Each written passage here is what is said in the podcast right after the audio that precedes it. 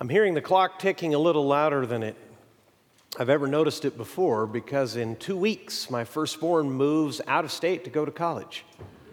I know what happened. I'm so young. How did that? Uh, how did that ever occur? If you've met my firstborn, and I'm only talking about him because he's not in here, it'll be a radically different sermon in the second, uh, in the second worship service.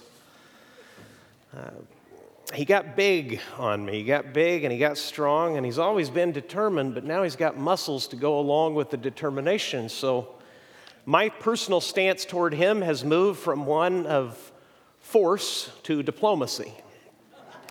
I used to negotiate like the United States, and now I negotiate like Belgium. I'm, i make suggestions, I offer ideas, I put things on the table for discussion. It changes, it goes quickly. Ten years ago, when I, uh, when I returned with my family from Mexico to become joyfully, happily, gratefully your senior pastor, a hardworking friend pulled me aside and said, Listen, I know you're excited to be here, but make sure you take time to go to your kids' games and enjoy their lives because they'll be out from under your roof very, very soon. And I thought, the demented ramblings of an old man. I mean, right? My kids are little. I'm a young man myself. And now,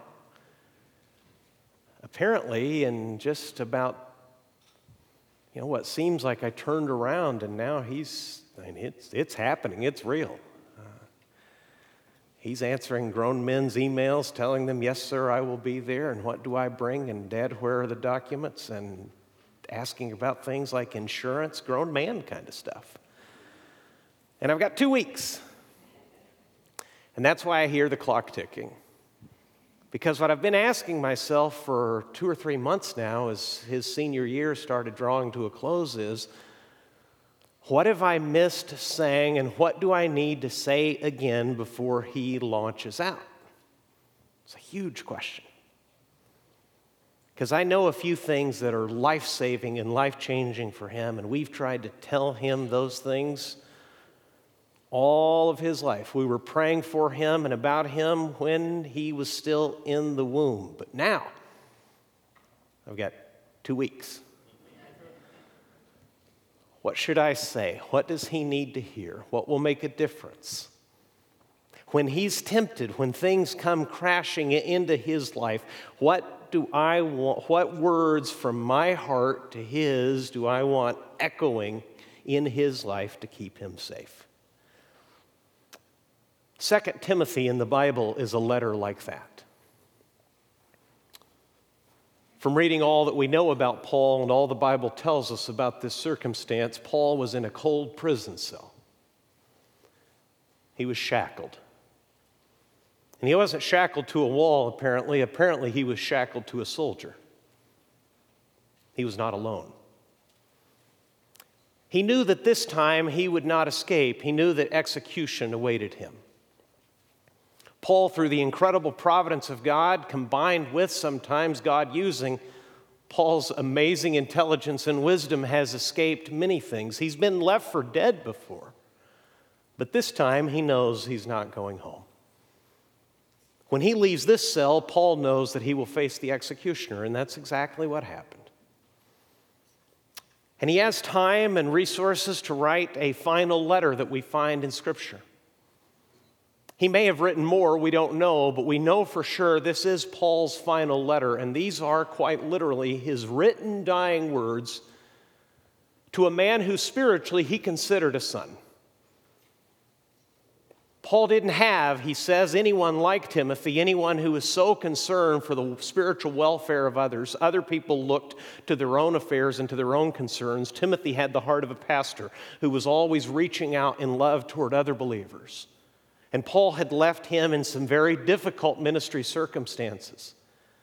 And he writes him two letters, and from what Paul told him, we can gather that Timothy would have been in a circumstance where, between the church and the troubles it was facing and his own temperament, he would have been easily made afraid. He would have been tempted to back down, he would have been tempted to let go. So, in his second letter, Paul, a dying Paul, a condemned Paul, writes and tells Timothy, Here's what I need you to remember as I prepare for the end. You can pick the reading up with me in 2 Timothy, please. And I'm in the second chapter to share with you a single idea from one verse, 2 Timothy chapter 2. Paul says to Timothy in 2 Timothy chapter 2 verse 22. So flee youthful passions and pursue righteousness, faith, love, and peace, along with those who call on the Lord from a pure heart. Let's read that together, shall we? You can read it off your outline or off the screen if you prefer. Paul wrote to Timothy and to believers everywhere through the help and the inspiration of the Holy Spirit these words to us. He said, So flee youthful passions and pursue righteousness, faith, love, and peace, along with those who call on the Lord from a pure heart. There are three verbs here, and I want you to pay attention to them as we go. Uh, three concepts, rather. Read that again with me once more. It says, so flee youthful passions and pursue righteousness, faith, love, and peace, along with those who call on the Lord from a pure heart. Good wisdom. Good dying words. Why are they here? Is this so personal that there's no profit for us? Absolutely not. Paul wrote Timothy earlier that Everything, he had taught Timothy earlier, and he reminds him in his letters that everything that God wrote down, every scripture, is breathed out by God.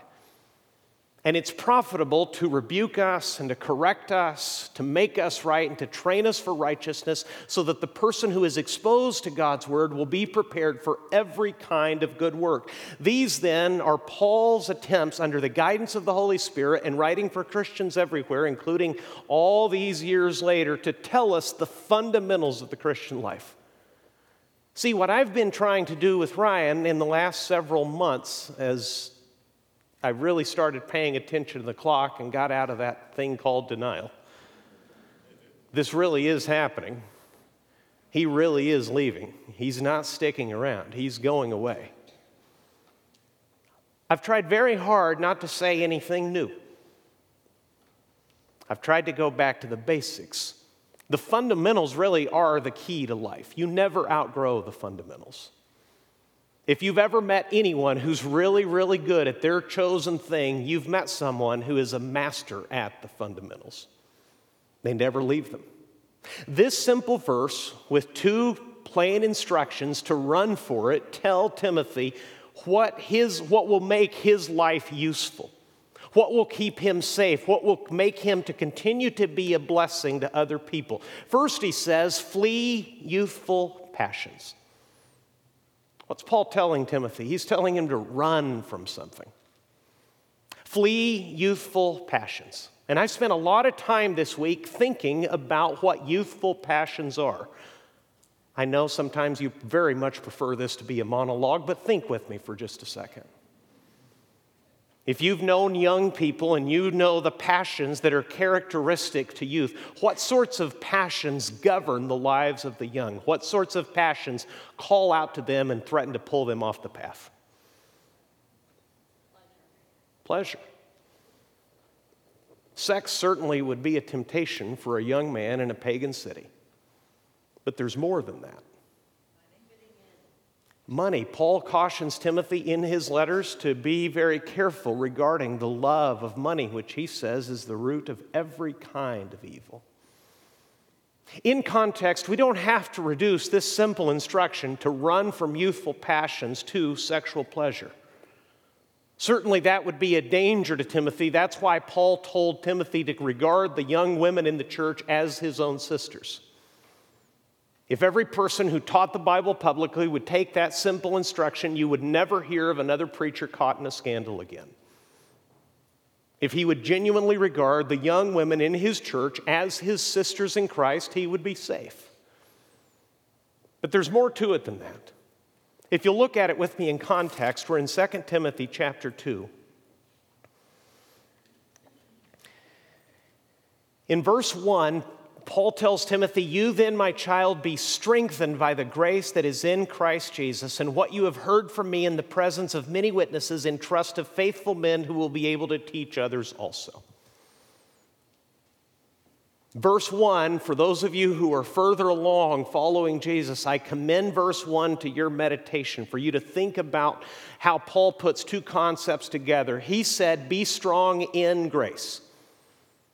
You see, there's a ditch on either side of the road following Jesus where you think it is entirely grace and you can rest and coast and don't have to give any conscious effort to anything.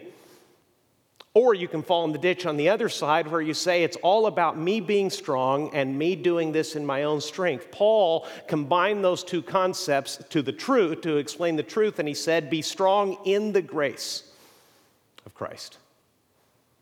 Timothy is tempted, I believe, in context to let go of some things.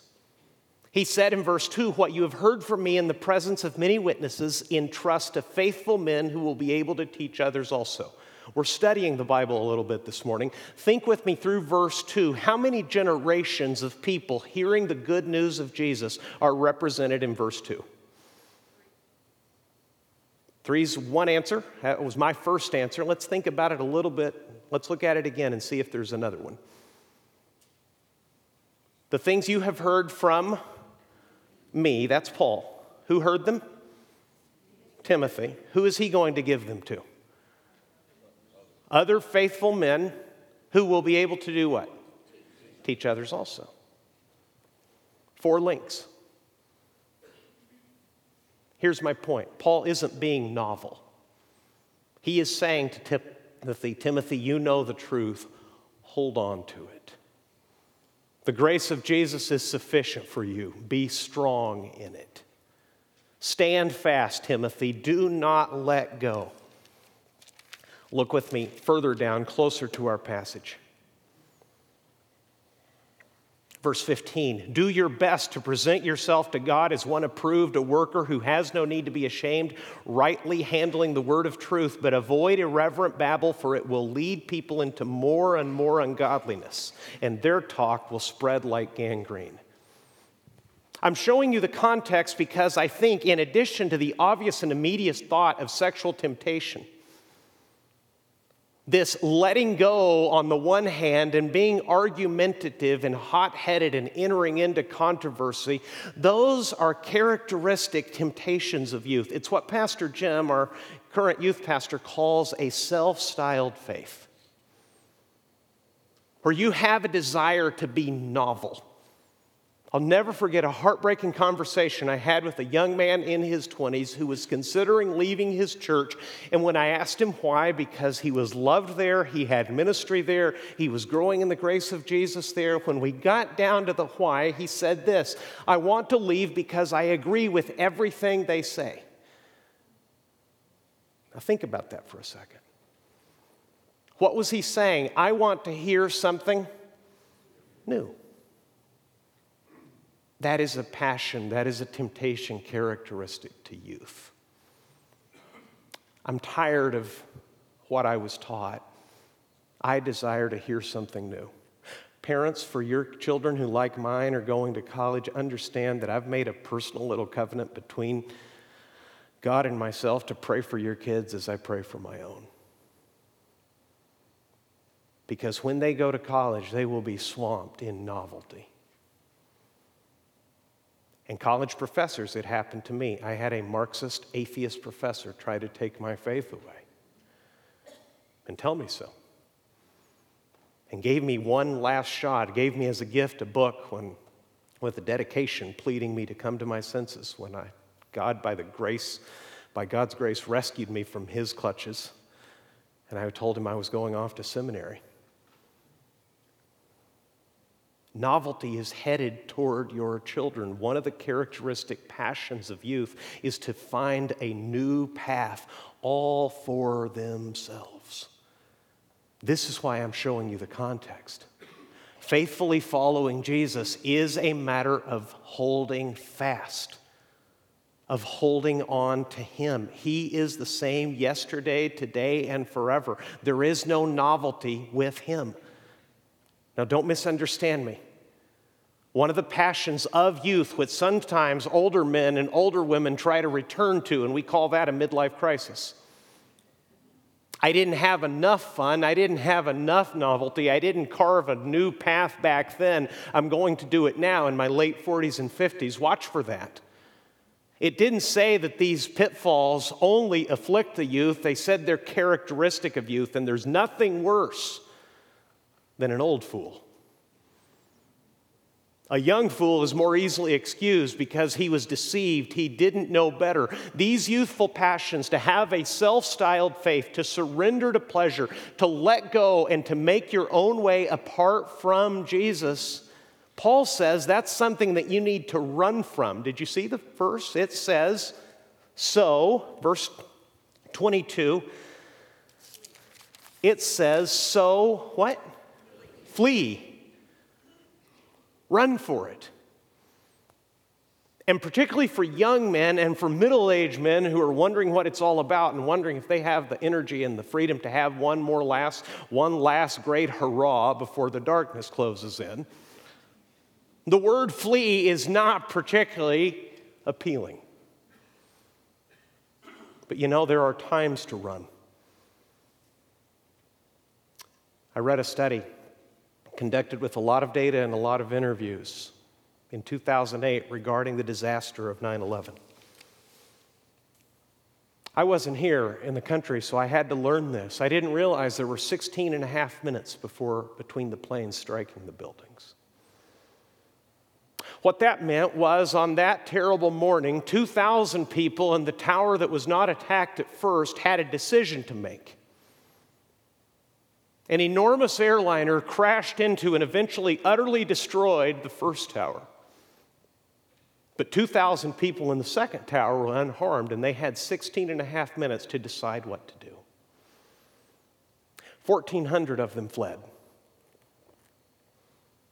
But what I didn't know was there were announcements in the building saying the building is secure, there's no need to be alarmed. 600 people stayed. Amazingly, people stayed at their desks. Amazingly, people kept working. Amazingly, people looked over at their bosses and saw that their boss was untroubled, and their boss told them, This is no cause for concern. We can carry on. And 600 people, for lack of fleeing, died that day. Tim Sullivan knew better. He was an Army reservist and the fire warden for his floor. He knew enough to know that when he saw a comet of fire race by his building, he knew immediately what happened. That man didn't even stop to grab his wedding ring, which he'd taken off and left on his computer keyboard. He ran and he lived. When Paul speaks to Timothy about sin, he always and only has one word of instruction. He says, Flee. Run for it. The kids are in their own Bible studies. So, for those of you who may be middle aged and wondering whether you should cash it all in and carve an entirely new path, have a self styled faith, have one last great party, listen to me. Run from that. It will kill you. The Puritan John Owen said, Be killing sin, or sin will be killing you, and that's true. When sin is deadly, the time and the instruction from the Bible is to run for your life. It says in 2 Timothy 22 22, so flee youthful passions. Most of the people who died on 9 11 in the second tower who could have escaped did so because five minutes before the plane hit, they heard an announcement saying that all was well. That was well meaning, but it was terribly wrong. The culture is telling you that you don't need to flee sin.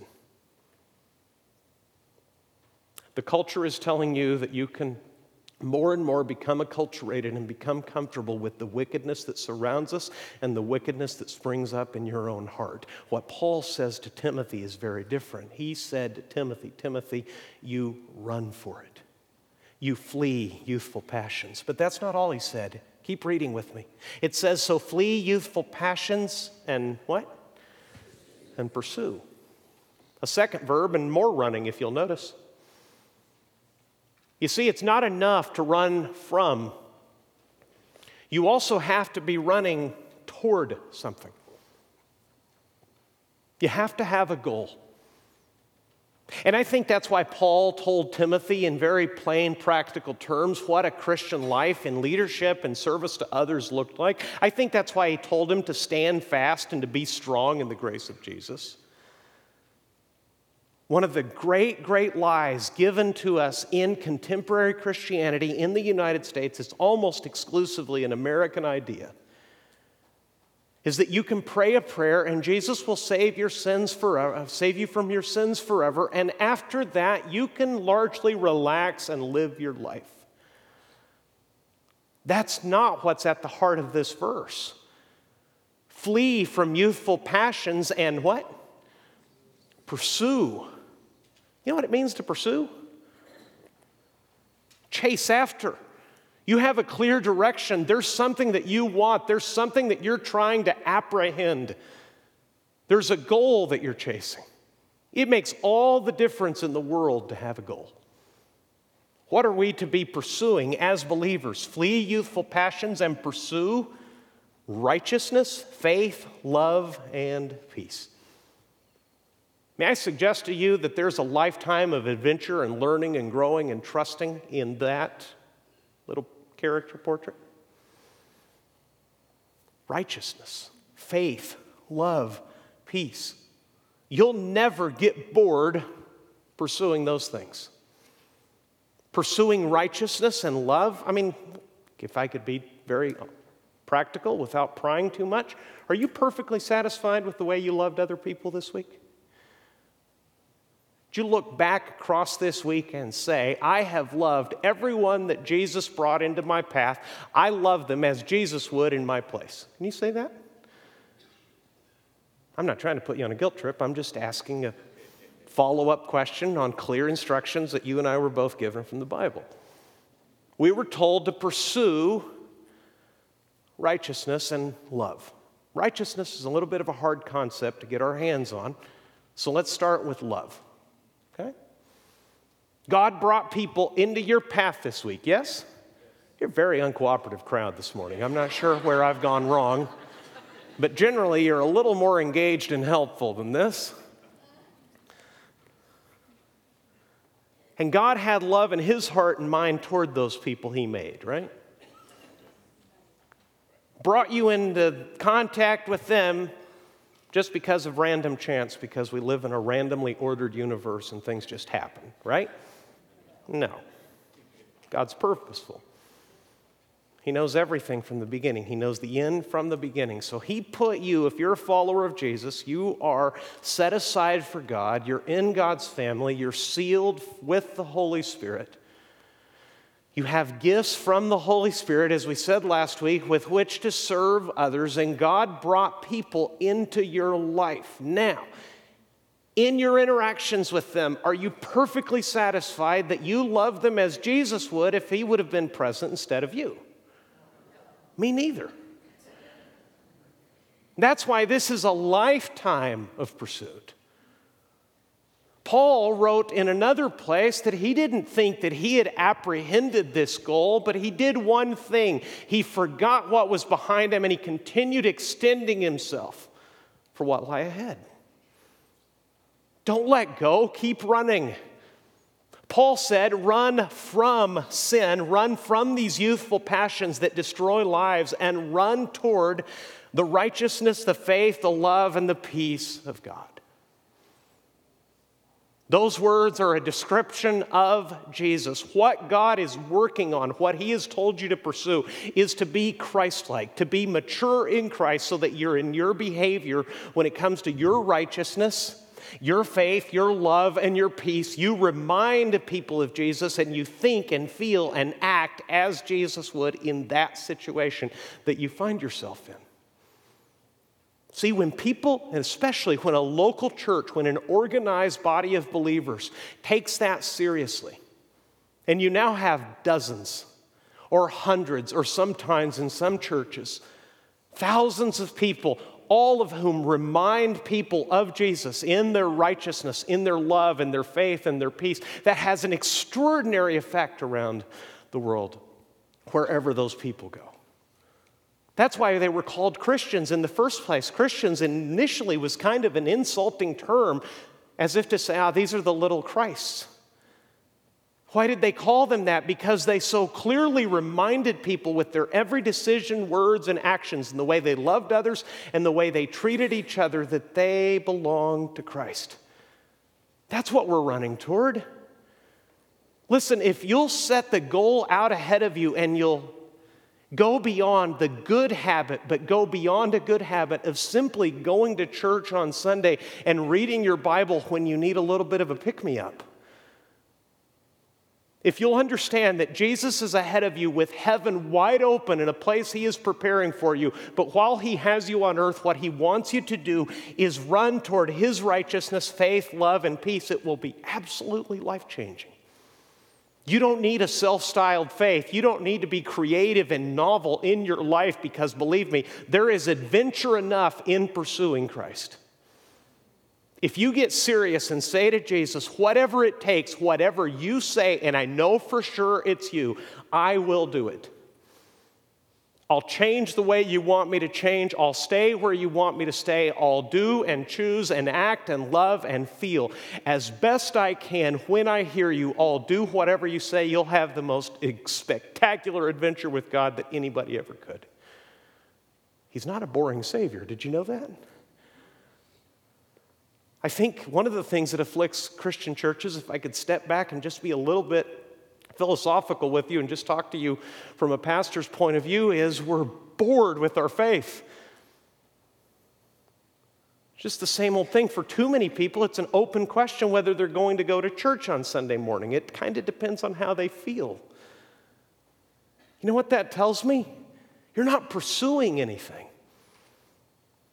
If that describes you, and I have no idea, and I'm not aiming at anybody, hopefully, if you've been here before, you don't know I don't, I don't get upset with one person and talk to them by way of talking to several hundred. That's not what this is about. I'm telling you to take this passage seriously. You are to run, run from sin and run toward Christ. That is a lifetime of enjoyment. It is a lifetime of effort. It is a lifetime of surprising blessings and grace and joy and sacrifice too, in every bit of it. And if you do that, Paul says in this context, you can choose your usefulness to God. Did you know that? Look in the verses just above, 2 Timothy chapter 2. And I'll read from verse 20. Paul said, Now in a great house there are not only vessels of gold and silver, but also of wood and clay, some for honorable use, some for dishonorable. Now, what's he talking about? We have to step back into the first century to get the picture, but it's the same in our houses today in 2015. Paul said, in a big house, there's all kinds of different instruments and tools and dishes and furniture. Some of them are made from precious materials, and those are used for honorable uses.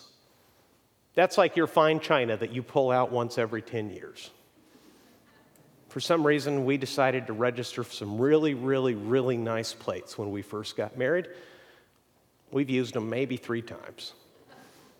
But there they are. For special occasions, there they are. Paul said in that same house, there's also very much more uh, much more common dishes. Those things, he said, verse 21, are made out of wood and clay. Those are made for dishonorable uses. What kind of dishonorable use would you expect a clay dish to be used for in a first century house?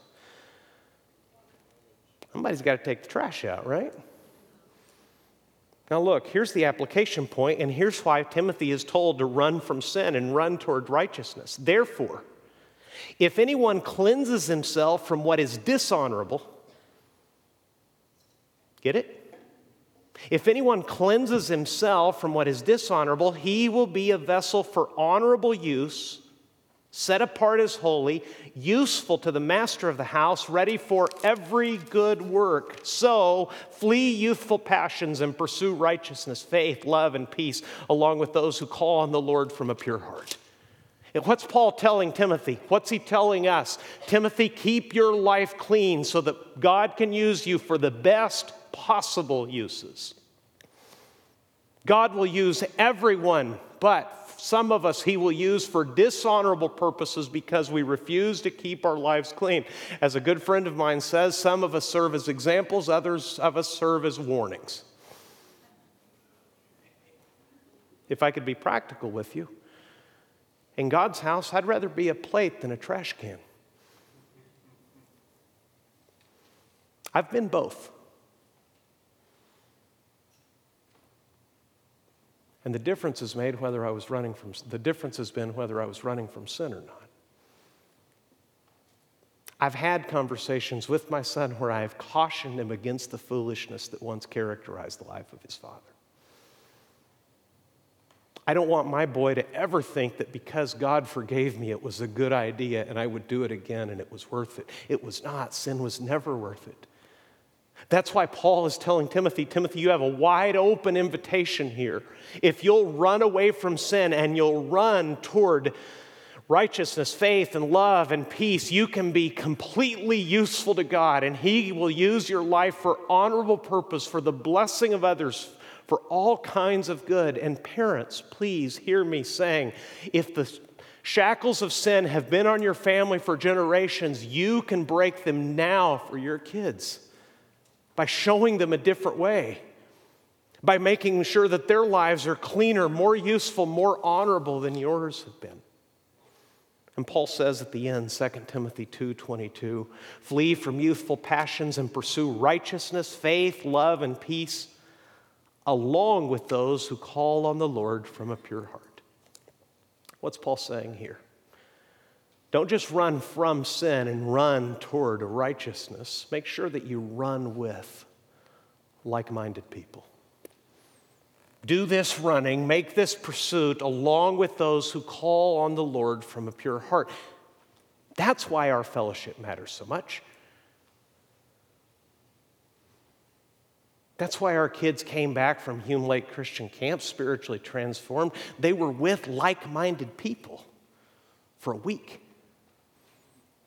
Everybody who was up there wanted to be up there, and almost everybody who went on the trip expected and wanted to hear from God. That's why it makes such a difference. There's over a hundred kids just from our own group that are paying attention who all came for the same thing. What's happening there? They're running along with those who call on the Lord from a pure heart, and it makes a huge difference to be with like minded people. You see, on 9 11, another thing that the study revealed is that people lived or died in groups. Most of the bosses and most of the people in that second tower, without knowing what was wrong, knew that something disastrous was happening and told everyone, right down to the lowest employee, let's get out. In the five minutes between the last announcement that all was well and the destruction that the second plane caused, the express elevator could have made two trips, saving hundreds of people. People lived and died in groups. People in those towers looked to their boss, and if he stayed at his desk, they stayed at their desk. It's a tough thing, especially in that business environment, to leave when the boss is still working. boardrooms, conference tables, cubicles. People stood up, looked around, what's everybody doing? In some cases, the bosses said, Don't know what's happening, let's go home. And they lived. Others spoke false words of calm, not knowing any better. They spoke words of peace and productivity on that terrible September morning. And the people who listened to that bad advice, it wasn't, it wasn't evil, it wasn't ill intended, but it was fatal. They lived and they died because of peer pressure, because of what the group was doing. Paul is saying, Timothy, you're leading these people, but listen, you need to surround yourselves with people and you need to run with people who call on the Lord from a pure heart. That's why one of the constant pleas I'll make to you, even to you introverts who don't like small groups, who walk around with invisible t shirts that say, I'm here, I'm uncomfortable, and I want to go home, okay? I'm not an introvert, but I understand the, I understand the thinking. You don't have to know everybody, you don't have to talk to everybody, but you need a few like minded people who are running with you toward Christ. Just a few. That's why our continual plea is for you to come and run with us toward Jesus, run with us toward life. You see, this verse really is all about running. And what Paul is telling Timothy here is to live a godly and a useful life, church, we have to run for it. Sin is ever calling out for us. The passions of youth that would destroy a life at any age, not just when you're young, will continually call out to you to have a self styled faith, to choose your own path, to trade pleasure for eternal significance, and to suffer for it. We're told instead to run toward Jesus, His righteousness, His love, His faith, His peace, and running in the company of people who will keep us on track and encourage us as we run. I pray that you will. There's no Sunday I love more than the one we're going to have next week. Next week, you're going to get a glimpse into what God did at Hume Lake. You're going to hear from kids' own mouths what a difference God made. And my encouragement to you, especially in this first service where relatively few students are present because they're all in their own Bible studies, let's run together with them. If you're middle aged or you're in, the, you're in the second half of your life, this verse still speaks to you. Guard yourself in your old age, if that's the season you find yourself in, and understand that Jesus still beckons toward beckons you to run toward him in the company of others who will likewise make themselves useful to God. Let's pray together right now. Could you honestly say that you're running towards something? See, pursuit is the opposite of going through the motions. Pursuit implies a goal. You're running toward something. That's our continual challenge. That is the continual adventure of hearing the voice of Jesus calling us to be like him, to be changed into his likeness, and to represent him well on earth. What does it look like to run from evil, run toward righteousness? It looks like Jesus. That's what we're being called to Christ likeness. And Paul says when you do that, you'll choose your youthfulness, your usefulness to God. You will be free and clear to give God good, honorable service and to bless the lives of others. Maybe you feel like you're not ready for that. Listen, you can be. This is what Jesus does, this is his work to change people into his likeness to move them, as we've been saying, around the family table from the baby chair to the parent chair, so that you will have a life when you look at it at the end and the clock ticks loudly for you at the end of your life, that you will see that it has been well lived and well worth it and it's changed eternity. So I just want to give you a minute to yourself and to the Lord to identify things that have been bogging you down and, and pulling you back to think about what pursuit of righteousness looks like in your specific case. And maybe, if you need to, to ask God to give you a few people to run with.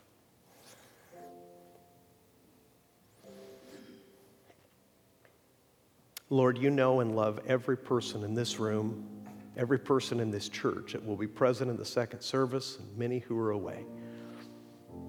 Help us, Lord, to fear and to hate sin for the destruction that it causes, to run instead, Lord, toward your righteousness, love, faith, and peace, that we may be useful. And God, for that middle aged man or woman who's thinking of going off on the self styled path, for those in an older age, Lord, who are thinking that they've served long enough and they're tired and they want to let go for young people who think that following you will be a mistake and they'll miss a lot of life. Help every one of us in every season and every one of those temptations to run from sin and to run towards you together. I pray it in Jesus' name. Amen.